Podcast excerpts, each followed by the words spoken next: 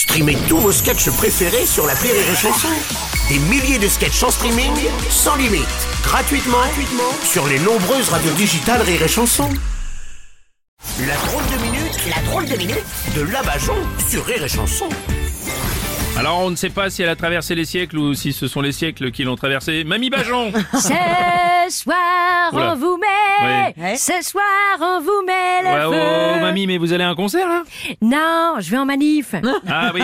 Quelle ambiance Je me souviens, même les Boches, ils avaient pas osé mettre le feu à Paris, hein, cette bande de fiottes. Oh. Bon, heureusement d'ailleurs, c'était le général Dietrich von Scholtitz qui a désobéi à Hitler et qui voulait faire sauter Paris, dites donc. Bon, alors il est temps que je rétablisse la vérité. Oui.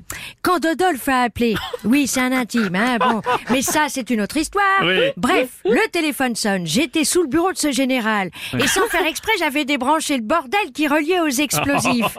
La tour Eiffel, Bruno, c'est comme ta bite, si Oh. elle est encore debout, c'est grâce à Mais moi. oh non, ça va pas. Bon, vous allez sauver Paris, mamie, c'est déjà bien. Ah mais c'est pas tout hein, Je vous ai raconté la crise des missiles à Cuba Non. Un Khrouchtchev qui s'appelle Croucrou, que je connaissais aussi. Bon, d'ailleurs, je me suis toujours demandé si c'est parce que euh, on était en guerre froide qu'elle était petite. Bref, le téléphone sonne, Oui. j'étais sous le bureau de Fidel Castro. Oui. Et sans faire exprès, j'avais débranché le bordel qui reliait aux missiles. Oui. Si l'Amérique est encore debout, c'est grâce à moi. Et donc, vous avez beaucoup d'anecdotes comme ça, mamie, ou quoi?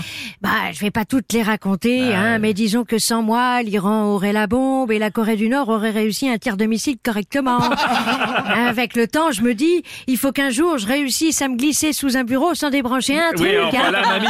Écoutez, votre maladresse a quand même sauvé le monde plusieurs fois et pas une médaille, pas une récompense. hein. Oh, si je devais avoir une légion d'honneur, dis donc. Et ce jour-là, disons que c'est aussi grâce à moi que Chirac n'a pas attaqué l'Irak. Oui, ce jour-là, vous étiez sous le bureau, le téléphone sonne, tout ça. euh. Non, non, non, j'ai pas eu le temps d'aller sous le bureau que Chirac, il avait déjà fini. À ce jour-là, il n'y a pas que le pétrole qui a coulé à Oh flot, non, hein. non, ça on veut pas le savoir. Mais alors là, par rapport à la situation géopolitique du monde et l'état de la France, on peut encore compter sur vous pour sauver le monde, mamie, là ou pas? Bah j'aimerais bien, mais j'ai plus ma place sous les bureaux. Hein, sous celui de Poutine, il y a déjà le président chinois.